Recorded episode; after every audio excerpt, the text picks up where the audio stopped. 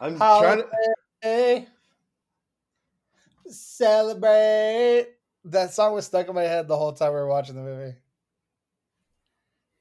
I just heard Madonna just as they're on the Vespa, just like it would be, it would be so nice. That's Madonna. yeah, Madonna sang that song. I don't think I ever knew that. Huh. The more you know. The more you know.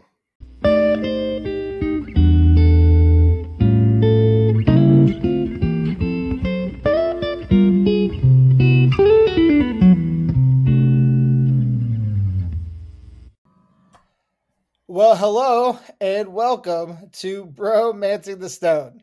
It's the podcast for myself, Renee Sanchez, and my good buddy, Max Lyon. What's up? Watch rom coms, and then record our thoughts and post them on the internet for the tens and tens of listeners. Listening pleasure. Them interwebs. And Matt, how are you doing today? I am doing fine. Uh, I wish I was in fucking Italy right now. I could tell you that after watching that movie. buddy. Oh God! I mean, I won't complain about the Chicago weather that we've had recently, but Oh, fantastic weather. It's been sunny and it's getting warmer and warmer. I think Tuesday is supposed to be 61. holy shit! Seriously, That's what I saw on the my weather app. this is like that uh, St. Patty's Day we had. Like, what was it? The first one that I was The here. yeah, was like it the first one that you lived here? Yeah, when I lived here. The, the first Yeah, one I lived here was in the 50s. that was the one at George Street Pub, right?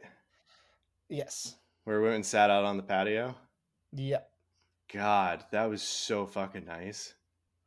Yes, it was. I mean, we haven't had a mild like March like this since then, since Yeah. 2016. We haven't. Like we've been cold through April for the last four years. Of course, we also got a shit ton more snow this winter than we've had the last That's exactly what I was just gonna say. It was like the snow, So- the, the cold sucked, There- but the snow did taper off. There is a trade off. Like we we had we got snowed in legit, but we're now getting warmer weather sooner. You know, And the is snow, I fantastic mean- since there's a whole pandemic outside and we can't go enjoy it anyway. Yeah, exactly. Yeah, I mean, like I'll take that, and I'll take the snow and the like, the decently cold weather over the polar vortex bullshit that we've gone through the last several years, and no snow. It's like, no, if you're Mhm. gonna be this cold, at least give me some snow to make it look pretty outside. Something. Mhm. Don't just be dark and dreary and cold. Mhm. I agree. So- Thank you, climate change. yeah, it's made it, it making things warmer, which you know the best thing to do in warm weather is you know to go out on a holiday. And speaking Mhm. of, we watched Roman Holiday this week. Uh, the- Mhm. Fantastic rom com from 1953, starring Audrey Hepburn and Gregory Peck. Gregory Peck. Gregory Peck. gotta try to say like I've also named it Gregory. yeah, there were a lot of penis jokes throughout this movie that we watched. While we were watching it, we were laughing pecker peck jokes at each other because we're still five years old. Two 33 year old males still still making jokes. Nope. Just yeah, it, it's always gonna happen like that. Oh, uh, but uh, let's go into the stats of the film here. So, as I mentioned, uh, Roman Holiday is a 1953 American romantic comedy film uh, that was directed and produced by William Wyler. And it stars Audrey Hepburn as a princess out to see Rome on her own, and Gregory Peck as a reporter from the United States of America. Hepburn won an Academy Award for Best Actress for her performance, and the screenplay and costume design also won. That I can see. Yes. Uh, and first off, shout out to William Wyler, who produced and directed this film, Dude. because the shots he got in Rome Oh my god. Fantastic. I it doesn't matter if it's black and white or not. It's gorgeous. Holy gorgeous. Gorgeous. Like the shot on the stairs, the shot of the The, s- fountains, the just Spanish everywhere. steps. Yeah, the Spanish Yeah. steps when Gregory Peck is coming down from behind Audrey Hepburn, and he's got the camera Mhm. pointing all the way up the Spanish steps. With which, if you don't know what the Spanish steps are, go look them up. They're fucking gorgeous. But they're like Mm-hmm. a billion goddamn steps. So this thing stretches on forever in the distance of this shot. It's beautiful. Or that other one with the um he was like down at like Peck's like knee level. And he was looking up and he was just able to get like the two church steeples converging and pointing together into the corner of a of the screen. Yeah. And it was like, "Oh my god, the way he's framed these shots is ridiculous." and on top of all of that like he they shot it on location in rome but also in his studios in, in rome as well and it's just that choice in and of itself as a producer let alone to direct it it's just he knew how he wanted to frame the city in this movie Yeah. And I mean that—that—that definitely takes some takes some effort, I would imagine. Like cuz it's not like he's Rome, like he's not Roman, he's not from Rome. It's not like he's familiar with it in, intimately. I mean, yeah, other, uh, he might have been like an expatriate who like lived there, or maybe he visited and was like, "I'd love to shoot a film here" or something. But beautiful, beautiful stuff. Yeah. Uh, so this film, how long was the running time for the film? Um, I I cheated and I think I saw it before it started. I, I want to say it was somewhere around like 114 minutes or something. Yeah, 118 minutes, so two hours. Yeah, Uh, despite the film's quality, I could probably shave 10 minutes off of this. I could find 10 minutes to shave agreed, easily. agreed. I mean, the that's but that's just the- a symptom of the older movies too. So Very true. Uh, the budget for the film was 1.5 million dollars. Which I'm sure in 19 what was it 53? That's probably a ton. Well, I did the math when they say like uh, Joe's gonna make five grand for that story. I did. Okay. I looked it up on Google. They Yeah. said approximately 49 grand is how much five grand is. So basically 10 times. Shit. So we're looking at a 15 million dollar budget there, Wow. which That's- is I'm well, I guess that's expected when you've got common for yeah like for movies made now like the, when we first met was made for 9.5 the one we watched last week. That's true. so And and I guess neither Gregory Peck nor Audrey Hepburn were unknowns in this, so well audrey hepburn was. She and was still. yeah. Um, gregory peck was a well-known though. Um, all right are you laughing we have video on as we're recording I can't keep this straight And I, anymore. grab- I have a back scratcher there that has an extendo arm. So I had an itch on my back, and I grabbed my back scratcher and I started scratching it while just talking to Max. And he's laughing at this back scratcher because it's just I'm just pushing this thing up and down on my back. You're just you're just in the middle of a fucking sentence, just like like as if no one can Yeah. fucking see you. Yeah. You know, I got an itch. Just don't scratch it. You know. Oh my god! So- I'm so glad we turned on cameras for this now. yeah, I know, right? Uh, so about 15 million. Um, how much did it make in the box office? Oh, let's see, 15 million. Uh, Well, I'd probably 1.5, s- but I don't know, nine, 10 million. it made 12 million dollars at the box office, which was the equivalent of 120 million. About Yeah, that's exactly what I was doing. I was like, I'm gonna guess 95 to 100 million, so I'm gonna take factor 10 off that, and yeah, yeah. That's So- awesome. That did well then. I mean, it yeah, it did well for sure. Um, it was a hit. That is true. Um, it was. It's preserved by the National Film Institute in 1999, or whatever. uh, That whole preservation thing. Oh, Um, labeled as like a archive thing. Yeah, and then on American Film Institute's 2002 list of 100 years, 100 passions, as far as American film's concerned, uh, they basically listed like the best on-screen couples, the 100 best like film on-screen Mm, couples, like Interesting. the. Um, the number four on that list is Roman Holiday. Nice. Yeah. I mean, yeah, this is a good one. This There's is a a good one. Of, yeah, a lot of passion between these two. Um, Wait, who the fuck was number one? I mean, number one's pretty obvious in my opinion. When Harry Met Sally.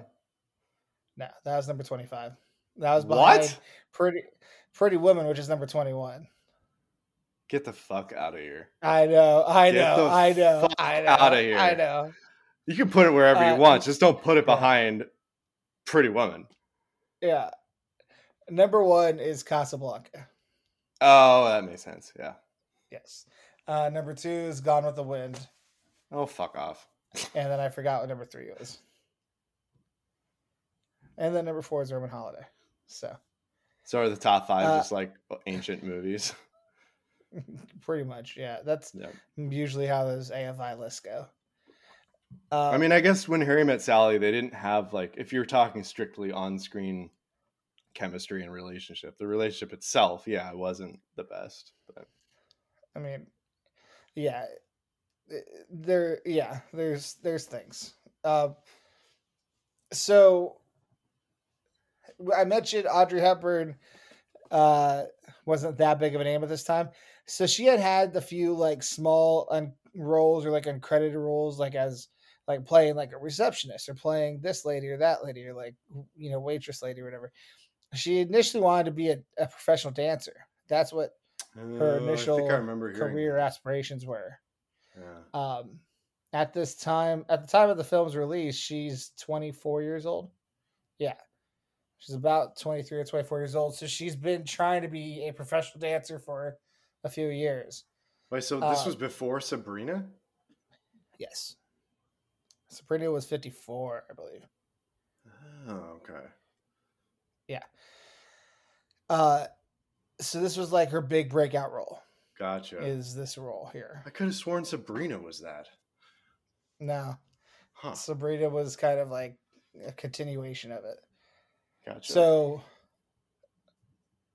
you know, it, it's kind of like it's kind of the way that Julia Roberts kind of broke out, Yeah. where Julia Roberts was like in Mystic Pizza, but then Pretty Woman was like the breakout role, and then from there she continued to do other movies that she became very famous for, and her career kind of took off from there.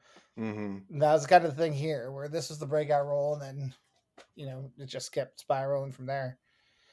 Um, the they talk about how you know when when they were casting for this film, they wanted someone with a little like a European feel to her, and they wanted Huh. someone a little more unknown. So they didn't want to get like Elizabeth Taylor or Marilyn Monroe or So any of the well-known. Like, why didn't they go get a. European then? well, Audrey Hepburn. What? What are you? Hey, what'd you say? I said, why didn't they go get like a, a real European then? Audrey Hepburn is European. Yeah, British. She was born in Brussels, or like in Belgium. Oh shit, she lived really? in the Netherlands. Yeah. Oh fuck! I don't think I ever knew that. yeah. So I she was just assuming she was British. No, like she's considered British because like part like I forget if it was her dad or mom was from Britain. But she was born in Belgium. She lived in the Netherlands at the time. And when she lived in the Oh. Netherlands, she lived in like occupied Netherlands. Oh, And good so, point. World War II. Yeah, so she Shit. basically saw a lot of shit before like really trying to find a career. And they asked her about that in the casting process. they they asked her like questions about her life and about the war and Oh, shit, really? And yeah, there's like casting tape of her answering these questions very, you know, solemnly and like succinctly about Wow. how it was being there and that it was Oh a shitty God. experience and everything else like that. And they just felt like through her reading of the part and just who she is as a human and everything else like that was like she's the perfect person for this movie That's for the role cool. of Princess Anne. And so you know they I believe they even uh, I believe they even delayed filming or like filming to make sure to like fit her schedule and like everything else like that. Damn. Uh, Gregory Peck even made sure that the film studio put her name at the top as well, along with his, Damn. because he was he was like, "This is her movie. This is this is her movie." Um, so yeah, like That's awesome. she kind of wowed from jump, and everyone was just like, "Yeah, this is she's a star," and like we're gonna ride this to the to the end of the day. Yeah. I never is knew kind of she grew up in, in occupied Europe. Holy Yeah. yeah. Yeah, I know. I mean, So- I, I makes sense. I just you never really put that kind of stuff together from that long ago. I Mhm. guess we didn't have to deal with that. hmm We're, someday we're gonna get to a point where like our kids are gonna look back, or our grandkids are gonna look back and be like, "God, they grew up in a pandemic." well, we didn't necessarily grow up in it. No. we lived through it. Um, but yes, That's awesome. there's That's a- such a great origin story for her. Then yeah. Uh, Rotten Tomatoes has 60 reviews for this film. okay. What is the Rotten Tomatoes score? Oh, it's got to be like 100. percent 97%. So close. All right. Let's hear those three who would give percent us a better review at motherfuckers. this point. Yeah. Um, with Audrey Hepburn luminous in her American debut, Roman Holiday is as funny as it is beautiful and sets the standard for the modern romantic comedy. That's the critics' consensus. Yeah. Um, They say if you like this, you might also like, and the very first movie it has is It Happened One Night, which was a 98% on Rotten Tomatoes. what year was that? I was just thinking of that. It Happened One Night? Mm-hmm. Just for context. 1934. Oh, okay. So yeah, Yeah. 20 year Yeah. gap. Yeah. And then also a quick shout out to Eddie Albert, who played Irving Radovich. Dude, he was phenomenal. well. Loved Irving. He was hilarious. He was a good friend too. He was a good friend. I mean, to give up those pictures, Yeah. yeah. And to do it in such a like a you know, kind of a noble way too. Like Yeah. to play and along on top with- of that, uh, just to kind of see his friend like do the right thing, and then he's just like, "All right, I see what I see what we're doing. We're gonna do the right thing here." So Yeah. And not even But- like get pissed about it. Like he maybe at first and then he steers into it and he's like, all right, let's do this shit. I'm gonna sell this. And he Alright. pulls out the little lighter camera again at the yeah, yeah. And, the, at the press- so the press conference. that. Yeah, Yeah. But his best his best parts were when he was getting getting gagged with like uh whatever the gag was. at the when he was the, getting spilled on, the spilled on or they tripped or the Oh my god.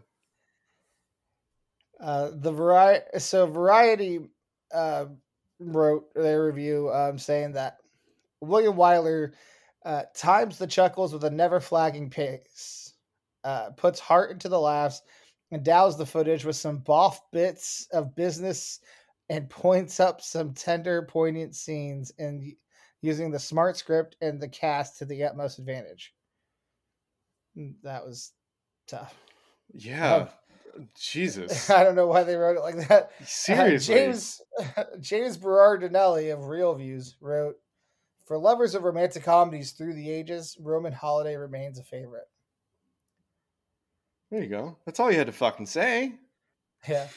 Time magazine wrote, The newcomer named Audrey Hepburn gives the popular old romantic nonsense a reality it has seldom seen before.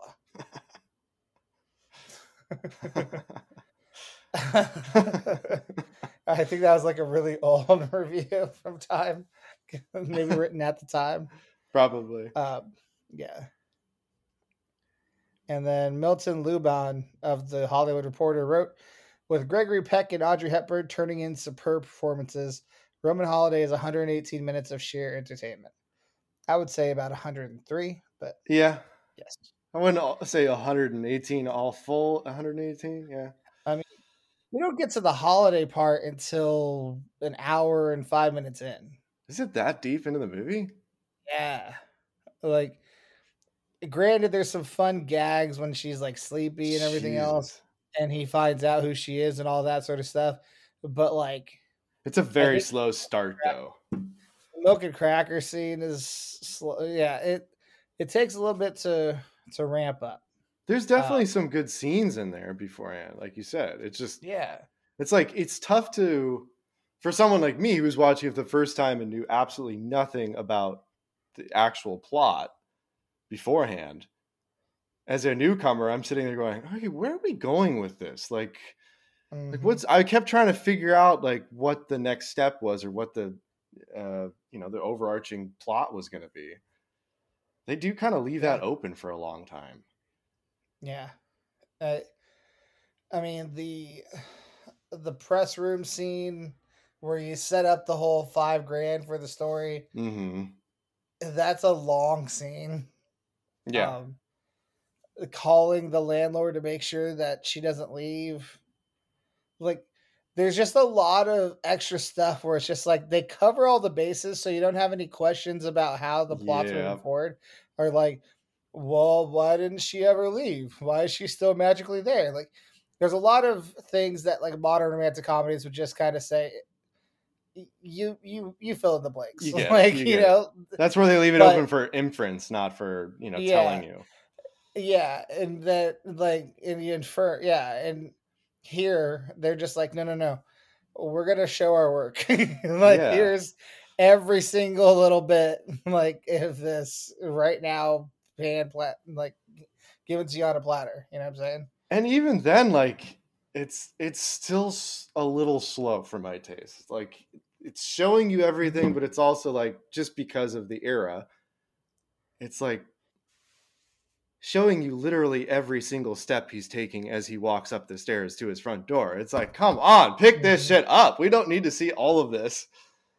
Mm-hmm. When it ramps up, man, it ramps up. Yeah. um just yeah once he figures out she's the princess and they decide to go around there's the whole chase scene and everything else like that the chase scene on the moped on like the while he's following her before he gets to her on the steps like that whole part too where he's like follow, having to follow her initially and everything else Yeah. couldn't you just say yes to having a guide you know what i'm saying Yeah.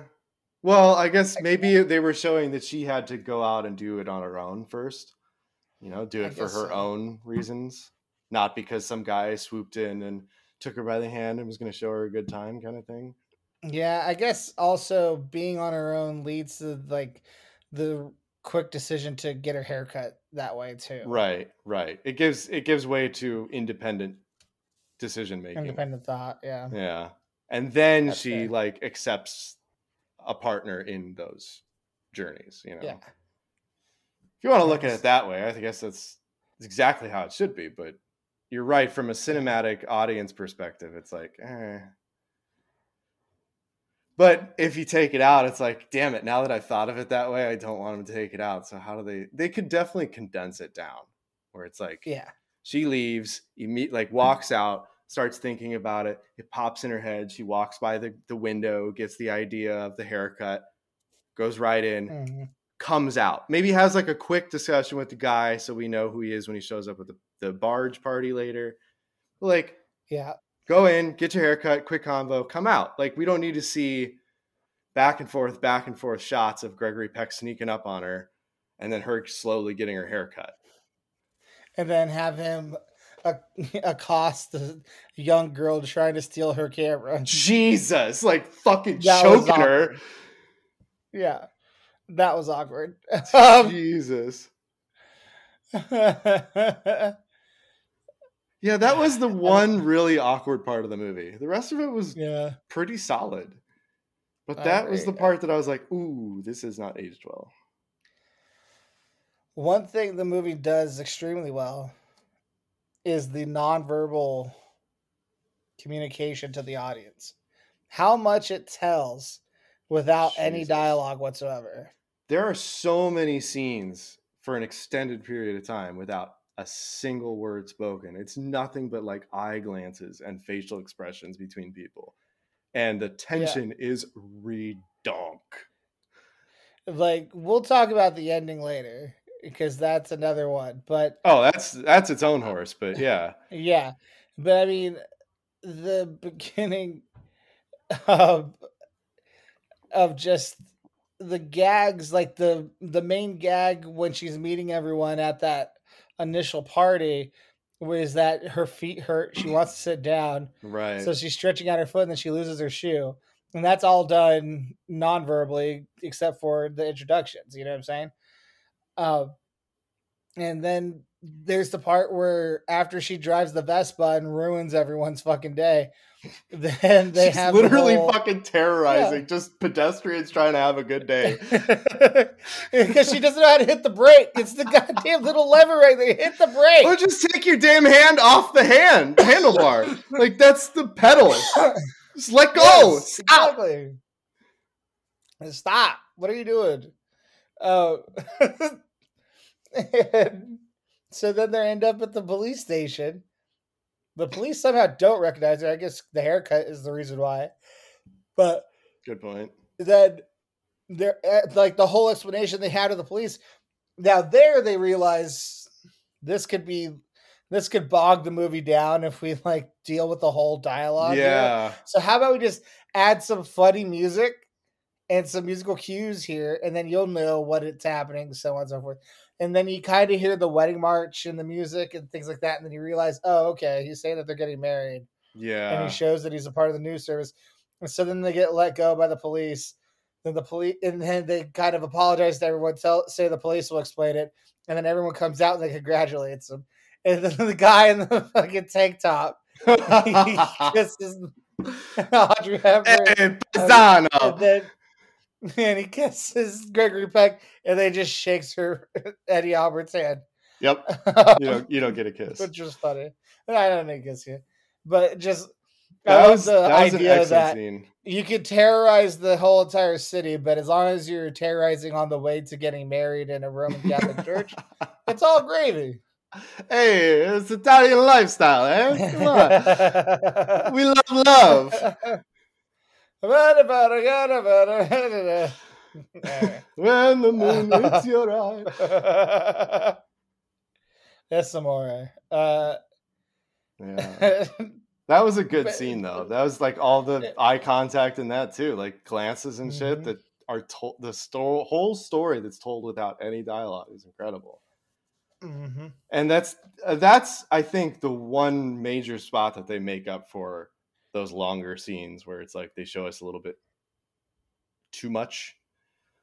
Yeah. Then they make up for it with scenes like that where it's like, oh, that's this could easily could have been a standalone scene with dialogue and drama and everything. And instead you condense it down into like a minute long musical montage essentially. it was the yeah. rom-com's first musical montages. yeah. And it's just with looks, you can tell everyone how someone feels like yeah. just eh, they knew what they had in the quality of actors that they had in Gregory Peck and that's for sure. Audrey Hepburn and even Eddie Albert that they're just like look you guys can show what we need to tell here. So we're going to trust you on this. And that's that's the mark and of both worked. good actors and good director like we said in the beginning like to be able to recognize that in your actors to know that you have that freedom must be incredible to like to know that you can mm-hmm. set up a scene and just be like i don't need a fucking script here Yeah. Ri- Riders take a day off. uh, what was your favorite part of the holiday? The holiday part, like what the favorite activity? Mm, that's a good question. Let's see. What do we have to choose from? We got cafes. We got the ooh, the barge party was pretty fucking dope. Not gonna Yeah. lie, fight got included. ha- that's I mean, that's perfect. Got the hand of truth, or the Oh, the hand of me. truth. Or, uh, yeah, mouth of truth. That was, that was see. That's another gag that was funny. Like even though it was Yeah. scripted, like this movie had a lot of great physical gags to it that were hilarious. That it wasn't it wasn't punchline based. It was Yeah. It was more, and well, that's that's what's fun too. Is like you know there are a lot of movies that have punchlines uh, that have punchlines like uh the Philadelphia story was full of punchlines. Like That's the true, yeah. dialogue was snappy as fuck with like Katharine Katharine Hepburn and James Stewart and Cary Grant just all fucking just hanging out and just like yep. delivering these lines at the absolute like peak of their powers. But then this film had so many punchlines that were physical and that were that were just gags that had no talking. It was just like Yep. you, what you saw was funny as fuck. It was like watching TikTok videos mixed in with the movie.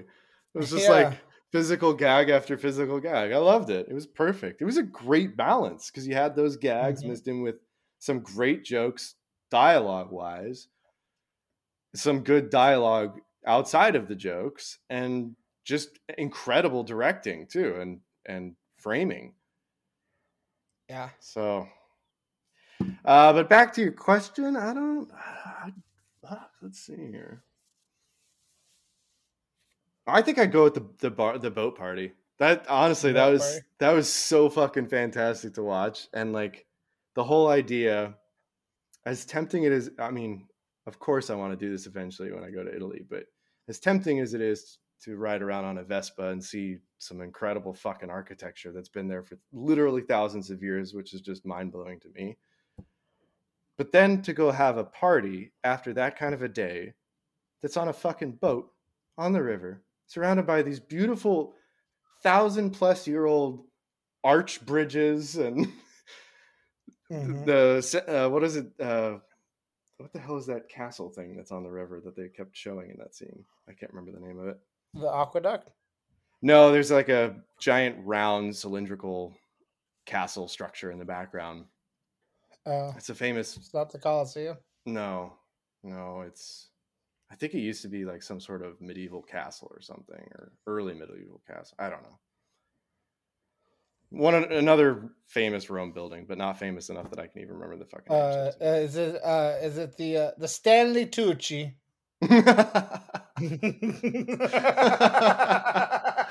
Dude, you see he's got a new show on Netflix where he just goes around and eats in Italy. I did not know that.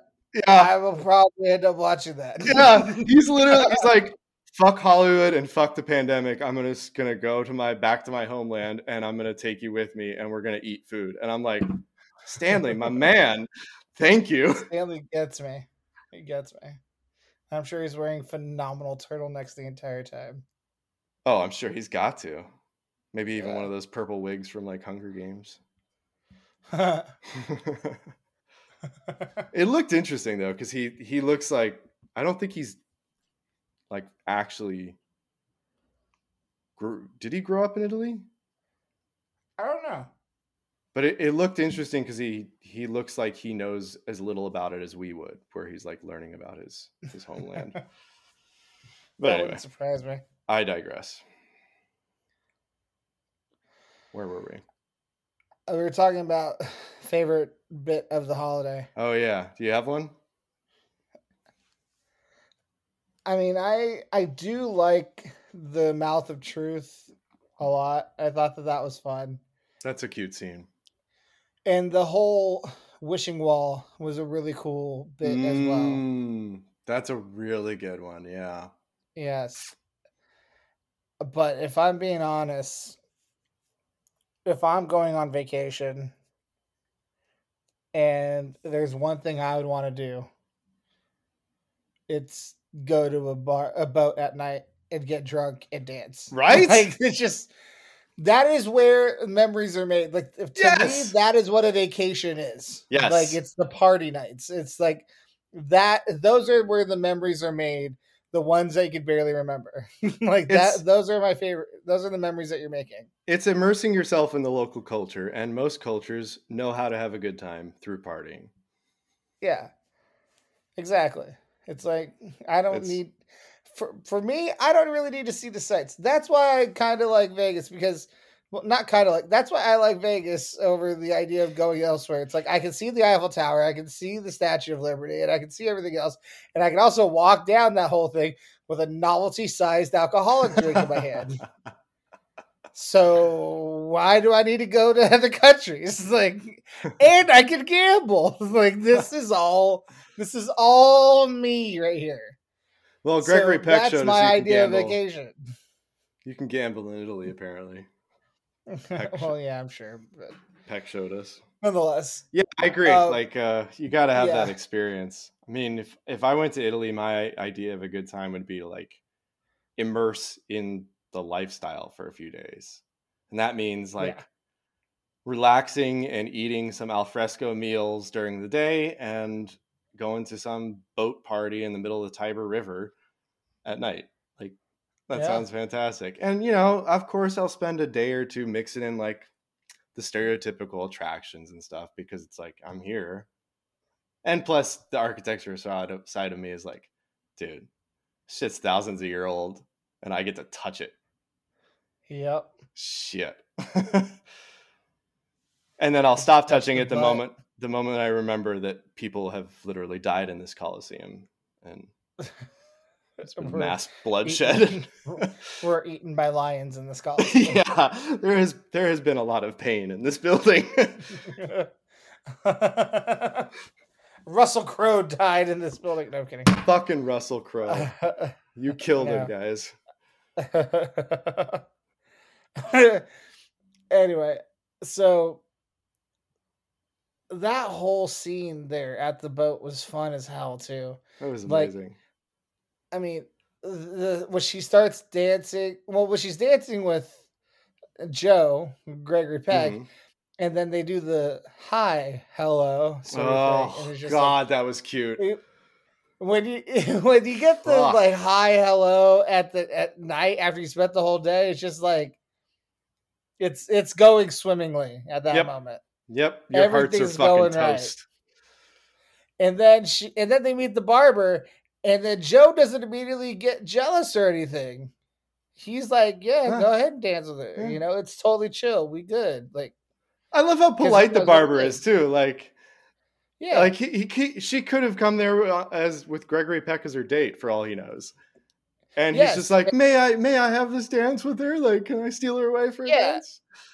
and it's just like yeah and so when you when you see him initially tell her 2021 vibes are you creepy get away you don't even know me. 1953 italy vibes it's like hell yeah this guy's nice you know come here with it. Like and then and then he doubles down on it by like being so cool not being like oh she's got a dude fuck her i don't want to talk anymore No, Right. no, he's still like, no, no, no, we're still gonna dance. Like, and they and they dance this fun dance to this fun song, but like arms length away, leaving move, leaving room for Jesus, and just like having a good time. It's just, it's all a good time. Hey, because we know a good Secret time. Service, until the Secret Service of this fake country that she's a princess of decides to show their fucking mouths, uh, like or show up and like kill the vibe. the fucking feds, man. Police always shutting feds, shit man. down. They almost throw Irving into the river. Those assholes. Assholes. I mean, How also, how good of a friend is Irving that he throws the car keys over to him? Seriously. And then runs interference on the feds that are chasing into- after them. Yeah. yeah. And then on top of that, well, how about the fucking guitar shot? Oh yeah. From, Audrey Hepburn Princess taking a fucking guitar An- to Anya, aka Smitty. Smitty. Smitty just that was Smitty who hit like Anya is Anya is driving the Vespa, but Smitty is the one who's swinging the guitar. like that's Smitty. That's full Schmitty. Yeah, full Schmitty. um, and then, Ooh, that was the Yeah, night the- Smitty was born.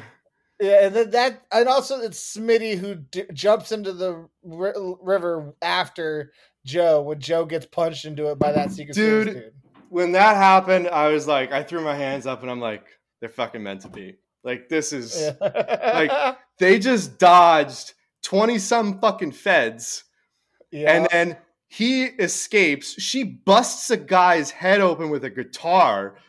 yeah. he he flees, jumps in the river. twice. She did Yeah, it twice, twice. because they didn't get the picture the first time. no, because God forbid the guitar didn't break good enough over the guy's head. And she's like, man, fuck you. That's when Smitty was born. It was like, once is not enough, bitch.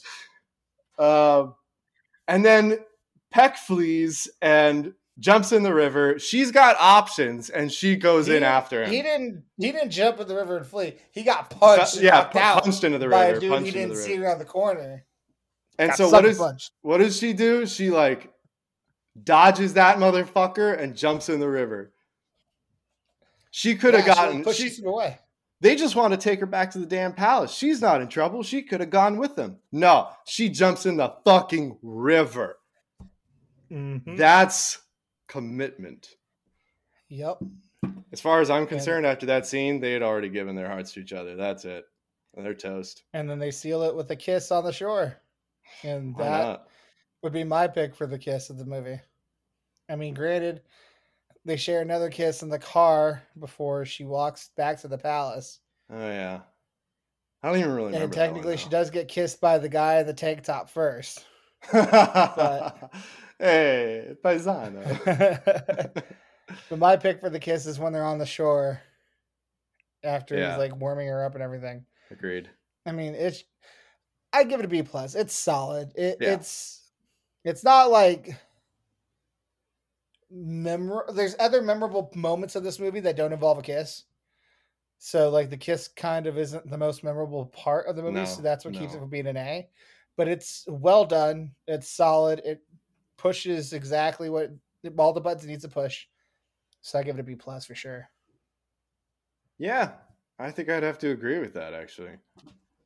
Yeah. It's uh, the way they longingly look at each other as they pull back from the kiss too is is a great moment. Mhm. Um and uh, I mean all of their looks, all of their looks to each other throughout the movie. There's a Yeah. great chemistry there. And Yes. there's a lot And- being said without saying an, a single word. And there has to be that because they're technically only spending a whole day together. They only True. get 24 hours together. Yeah. So as an audience to believe in this and to be as affected by the ending, which we're going to talk to here about very soon, to be as affected by the ending, you have to believe in them being more than just like, oh, this is 24 hours of fun and hormones. Right. Like there's something deeper here. You have to buy into that, and they do that non-verbally. they do a very good job of it which honestly i don't know if this is just a, a way the industry has gone or if it really is a reflection of modern actors but i honestly can't think of too many actors certainly not the majority of which that would be able to pull that off today Well, it's I think that's just I think it's more society than than than anything else, and that's mostly because of our. It's also because of just the the openness of sexual politics now. Um, just being more True, open to and true. willing to have sex. Um, Well, yeah, and- like and if this movie was made now, they're they they bang they they bang in that apartment before he takes her back to the palace. Like hundred percent, hundred percent, hundred percent. well see these are the these are the takeaways that are i think great for old movies like that like some Yeah. old movies you, you miss some of the takeaways because they're not as quality of a movie or they're not as well directed or whatever but like this is a great example of a, a movie to take away like exactly that from where it's like Yeah. there's there's romance in subtlety those looks, those that longing. Mhm. There's there you have to remember that it's not all of this magical rose-colored on-screen chemistry that's thrown in your face. Love is deeper. Love is it's not as outwardly observable sometimes. Yeah. And they do that very well. That that also reminded me of a scene that I would take out of the movie to save some time, and that's when the cleaning lady for the apartment complex comes in, oh yeah. That was a weird and then one. she sees her naked, and then like basically yells at her in Italian. It's obvious that she's like slut shaming her because she knows Joe lives there. Probably Oh, like it, I don't know, like that whole scene was just like this is unnecessary. Uh, this isn't that that gag didn't work. So I didn't get the Yeah. slut shaming part, but that makes sense I to me figured- now. I figured it was slut shaming because she's like yelling at her and she like I think she called her uh, probably called her a name in Italian. I wasn't 100 percent sure. I, I But wasn't You paying saw her naked in the shower the morning after with Joe not there. So I I mean, if she thought it was like a transient, she would have been more willing to like kick him out of the apartment. Right. But she left her in there, so she was probably more like, you know, she called her That's like. Gar- Gagonia or some bullshit. I don't know. Yeah. Anyway. That's stupid. You don't know why the fuck she's there, bitch. Exactly. Anyway, well, they end up back in the apartment after the river, and then they hear the bulletin after they talk about how wonderful of a day is, and they're sharing a glass of Chianti Mhm. with some fava beans.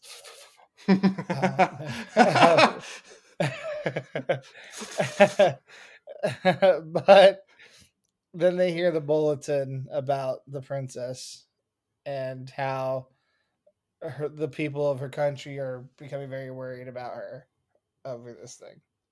yeah, like what And what kind is- of loyalty do you have to have to your royal family to like actually get anxiety over one of them going missing? Like the general populace. Looking at you, Great Britain. Looking at you. Well, I mean, Great Britain is a bad example it, because like only a portion of the country still believes in the monarchy. That's true. They I have say. they've definitely tapered off. But I mean, even as Yeah. early as or even as late as like when we were in college, there was still like a good Yeah. portion of the population that was like I mean, that's always just like that's like their Kardashians, you know? Everyone fucking pays attention to them. Yeah. Yeah. I mean, But like and, and that's a whole thing with like the whole Meghan Markle and Prince Harry. thing. Yeah. Yeah, so I mean like even now that shit is still prevalent over there. They're Hell, it's true. prevalent here. Fuck, even we're talking about it. So I know, I know.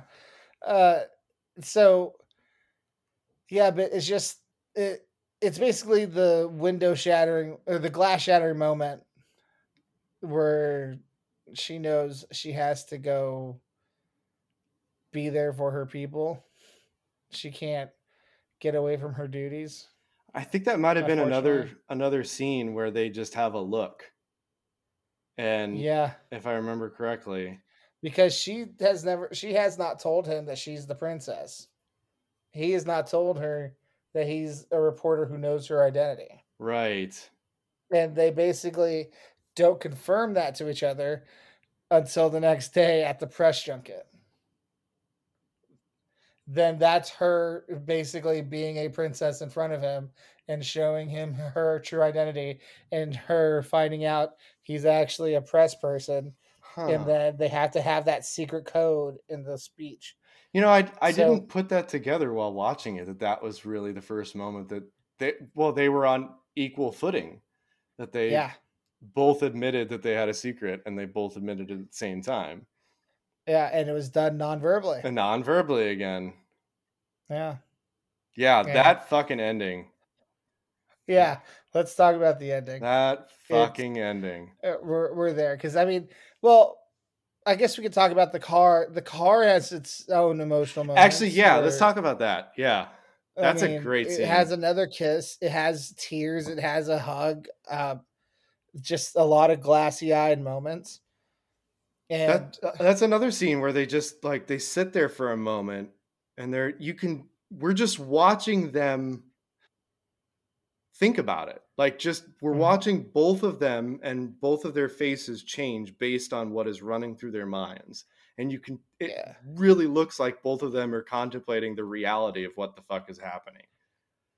And it's they like you could you could see i mean going back to the apartment after the bulletin thing when he mentions you know oh he needs to get a place with a kitchen and this for her the next time you know or whatever he says there. Yeah, And that so- oh, that look too. So- God. yeah there's so there's already this like fantasy in their mind of what happened if they actually stayed together what happened if this could actually proceed further They're already- thinking about that and then in the And- car and they entertain it that fantasy is running through their head and you can Yep. see it in their eyes.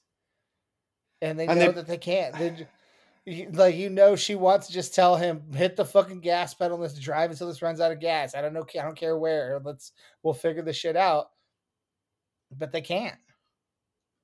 It's not it's not in the cards for them. Jesus. Yeah, the fucking tension that builds from that is just it's torturous cuz like if I mean, I feel like all of us have probably been under some sort of instance in life like that where you're you're faced with something that you really you realize is probably something that is could bring you a decent amount of happiness and you have to choose like the reality of the situation is I've got bigger responsibilities that I can't sacrifice for this. And that is such a torturous feeling.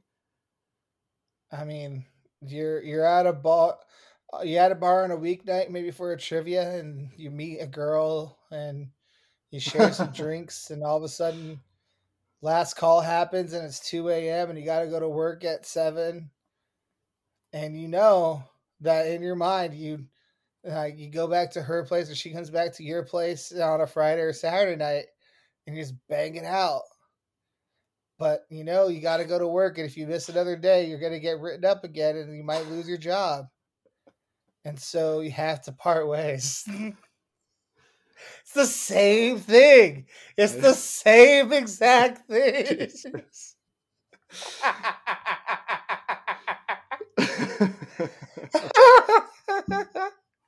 it's totally, totally, totally, totally, totally, i mean totally. you can't you can't convince me otherwise uh anyway I, I have so- been in that position, and I always made the wrong decision. I never actually chose work. it worked out I made it. I was just hungover, and I got like three hours of sleep. God, that was horrible. That was a Monday night too. It was the worst. it was the worst Uh, so then after he lets her leave her lets her leave the car, then the next morning his boss appears and has figured out this whole thing, but he insists that there's no story. That's another scene that And could have been trimmed down a little bit. Yeah, at the same time, like I love the part that he shares with Irving. I do too. like Irving initially he's like, "What the hell's wrong with you?" And then he kind of realizes, "Oh, something real happened between them." And then he shows the photos, and then they do the whole, "Oh, this." The headline for this one would have been this, and I love like they're, they're going to this yeah. fantasy land, and like just like he was going to the fantasy land with her, what could have been, he goes to the what could have been for the story too with Irving, and then Irving one last time is like, she's a princess. She's open game. And he's like, I have no story, man. Uh, and he's like, you can hmm. sell tell him now. Like, but he has to do what's right. And he's going to go to the press junk and he's going to go see her. And Irving realizes what's up. And he decides to do the right thing as well. And give mean, her just- the photos at the ending. That that was that was fucking beautiful. I loved that. And I the way that he, sh- that he takes his, that he takes a picture with the lighter first. yep, to and expose the he gives her truth, the photos. and then gives her the photos, and paired with Gregory Peck's statement that what was it like? You, you're your trust won't be unjustified or something. Mm-hmm. Like so like the where she mentions like everything, and then he decides to speak up, and he's like, "I no, I could speak up on my ha- that your faith is will not be unjustified." Yeah. Like like as she sees the deception of the camera coming out and everything and it's like you see it in her Mhm. face like she's putting it together and then like you pair it with that statement it's like don't worry we got you. We're not going to Yeah. expose anything. And then she comes down the line gets the photos and the way he presents them the way what he says. Yeah, here's some photos to to help you remember your day in Rome or your time in Rome yeah, and it's like, fuck, man. That I, I don't know what it is. It's something about that is so fucking like romantic and also, Also- like heartbreaking. but the way she also from this like day, like who she becomes as a human being too, is so cool because Yeah. she's not giving the political correct answers. Like they tell her when like where was your favorite city? They try they try to feed her the line of you know each city, and then Mhm. she stops. She's like, "No, Rome. It was Rome, dog." She's learning how to be herself. Yeah, and, yeah. yeah, it's And just and like, to have documentation of that too, of that process, of to be able to trace Mhm. it back and look at that. I remember when I spent this day out in Rome and it changed me. It made me into the person I am today. And to have pictures of you Joe Bradley. And she'll never forget cracking a guy over the skull with a fucking guitar. You're goddamn right. God. I mean, hey, Smitty never forgets. If Smitty sees that guy in the street, Smitty gonna fuck him up again. Smitty, Smitty gone psycho. Smitty always remembers the face, motherfucker. oh god. Oh. and all the nonverbal communication, like the joy and fear and all the mixed feelings she has when she first sees Joe, and then she insists on meeting the press people, even though they weren't going to meet, hmm so that she could, you know, touch him and see him one last time. Did she And know he she was going to be there? No, because she did not know he was a reporter. Yeah, that's what I thought.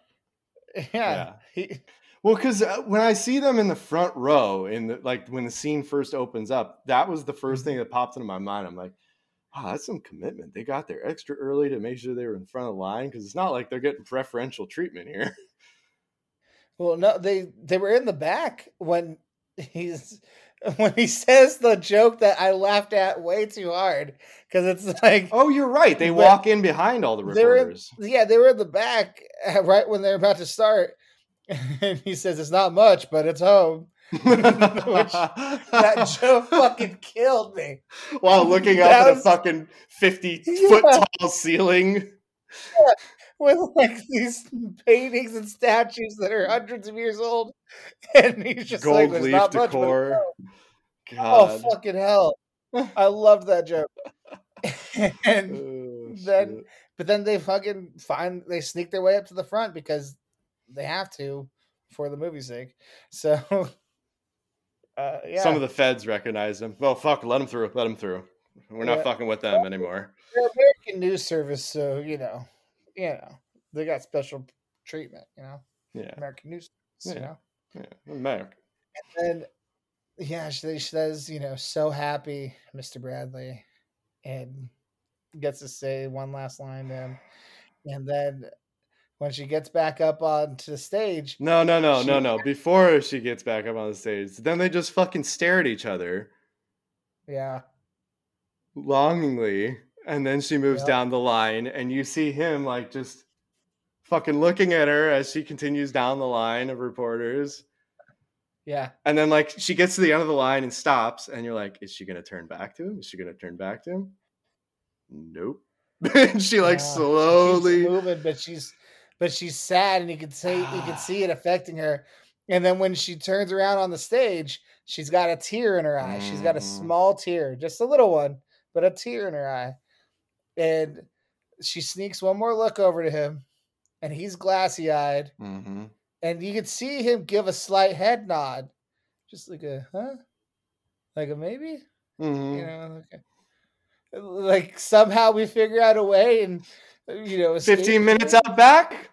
Yeah, and, she and then she like looks at him and gives us the slightest of shakes of the head, just like no. Like this, I saw, I see the slightest of head shakes in that moment, just the slightest. And I then mean- she goes, she doesn't say any last, well, thank you, goodbye. She just leaves. Then there's like talking amongst everyone else, but there's no, there are no more lines. No. The last line of the movie is technically the dude who who from Spain at the very end of the line who gives his name and the Spanish whatever the fuck. Jesus, is it? That's the last line because she doesn't say anything to him. She doesn't There say encantada like she says to the first one. There isn't So it's the anyone last that like line- Isn't there anyone that like dismisses everyone at the end? No, they just applaud, That's it? and then she stands there, and then they do the little like looks at each other, and then she turns around and leaves, Fuck. and then everyone right. else turns around and leaves. Oh my god. No one there's like a says, good "All right, thanks for coming. You're dismissed." Like, there's a good 60 90 seconds without any dialogue at the end of the movie. th- I'd uh, like, yeah, at least, including Holy him shit. staring a hole into the Oh. fucking doorway that she escapes through, hoping she might come back. Irving leaves him alone, and he's standing there alone, looking at that doorway, but knows she's not coming back. But he's gonna stand there just in case. He doesn't even change then- expression. uh, He doesn't even need to. He Yeah. just stares. And the whole time you're just looking at this guy going, "Oh my god, this is horrible. This is so horrible." He's ninety nine point nine percent sure of the fate of their relationship. But, And but that 0.1% keeps him standing there that extra little bit. And that 0.1% is running through his head as he's walking away. And they Mhm, have that shot, that mhm. elongated shot that they end the movie on, of looking back at the stage as he's walking out.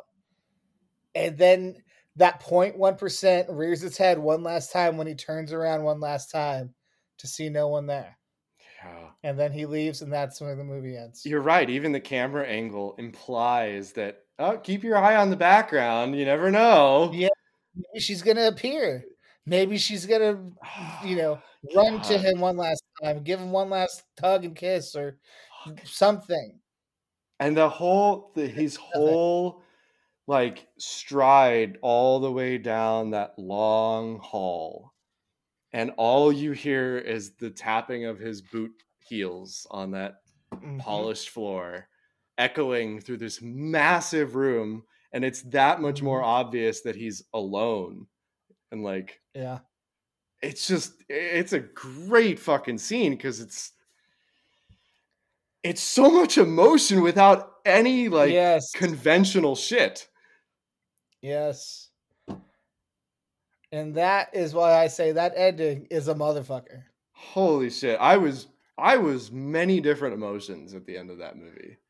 Yeah, I like I've seen the, I I rewatched the ending after I chose the movie last week, but I've only seen the movie all the way through once. This is technically the third time I've seen the ending, second time I've seen the movie. The first time I watched the ending, I was hoping she would come out. Yeah, I was too. I thought she, you know, I was convinced she wasn't going to. I was like, nah, this is this is a 50s movie. She's not coming back. But the way Yeah. they set it up as he's walking away, I'm like, well, no, she won't. She won't. And then he stops and turns, and I'm like, oh, oh, wait a minute. And then it ends, and it's like, Yeah. you fucking cunts. Jesus. I, re- I resisted for how many minutes straight, and then you still got me. well, and that's what I mean by I was hoping. Because I didn't think it was gonna happen, but I was hoping it would. and it didn't.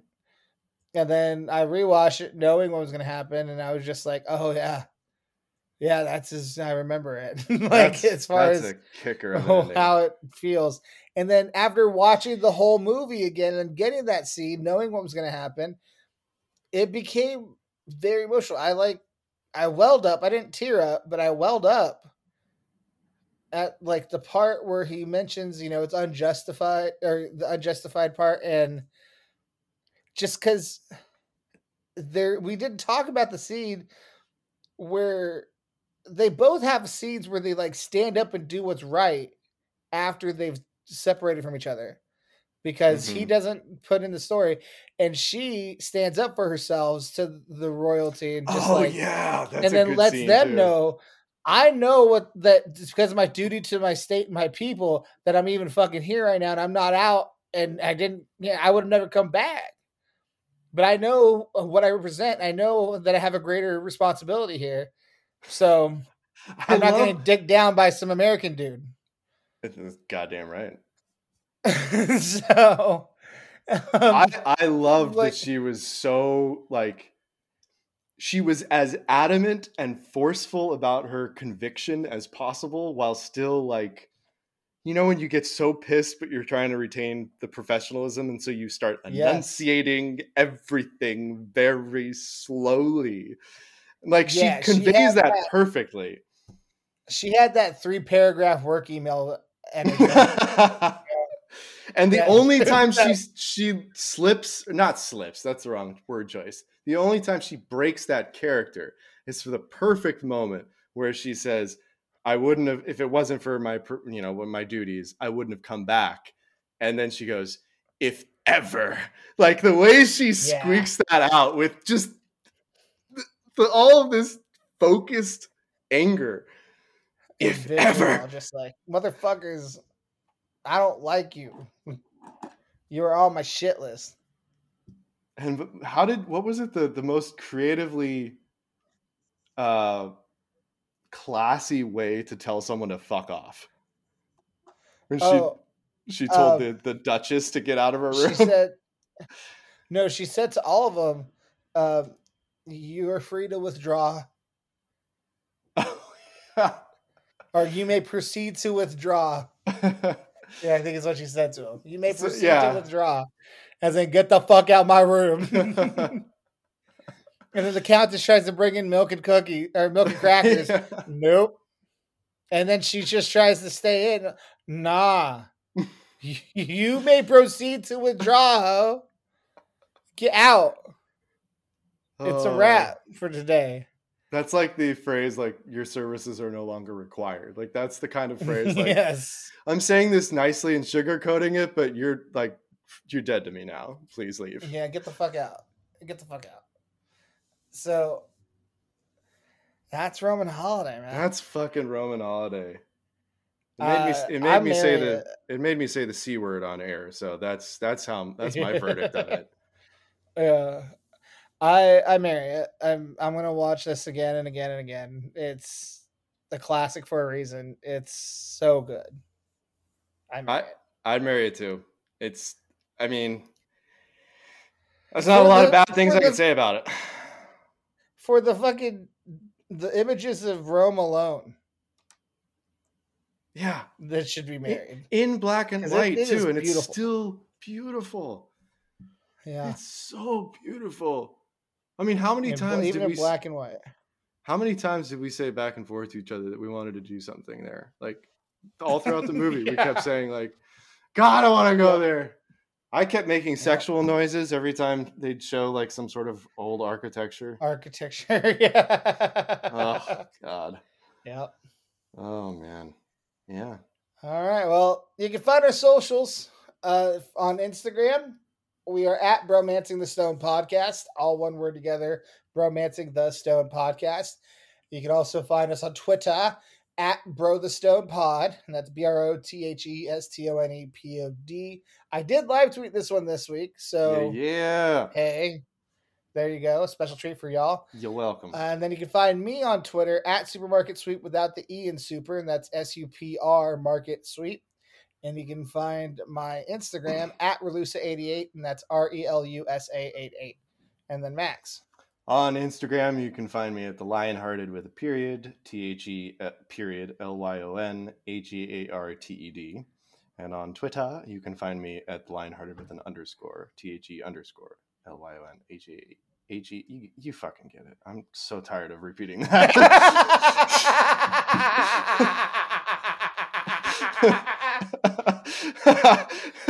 I- I- every week, I in my head mentally, while you're saying yours, I'm like, is there any fucking way I can shorten this? And I never come up with an answer.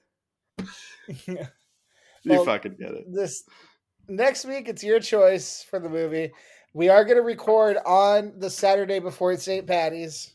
Oh shit, yeah. So it's got to be. So this is going to be a celebratory one for us, and then uh it'll come out two days before Saint actual St. Patty's Day, the fifteenth. So What day is the is St. Patty's this year? Tuesday? it's on a Wednesday. It's on a Wednesday. Conditions are perfect. can't fucking believe we're not gonna have St. Patty's Day. Like anything. Yeah. Have you have you heard if Chicago is doing like anything for it? I keep getting like sporadic mean, emails. Bars aren't open. They Like, aren't at all The insides aren't. The insides aren't. No. because they opened up dining, They but did? not. Yeah, they opened up partial dining. I think bars might be at partial capacity. Uh, Uh, no. then maybe I don't know. I don't, I'm. I don't need to fucking try anything. I'm gonna be at home. So. yeah, I, no, I, I'm not saying we should. I'm just, I'm Yeah. just just-. Um. So I can only to- imagine what Texas is gonna look like. Jesus, I didn't even think about that. Oh Mm. my god! All right, Also, in- nobody go to Texas. in Indiana, they're also raising the uh raising um the capacities. The bars are going to be uh, open to 75% uh, around St. Patty's. This is Texas. And that also no in Indiana. oh, oh, fuck! And that happens to coincide God with damn also the NCAA tournament which is being held completely in Indianapolis. Oh, of so- Yeah, but they said it has no conjunction with the NCAA tournament. That's to why they are increasing the capacities at this time.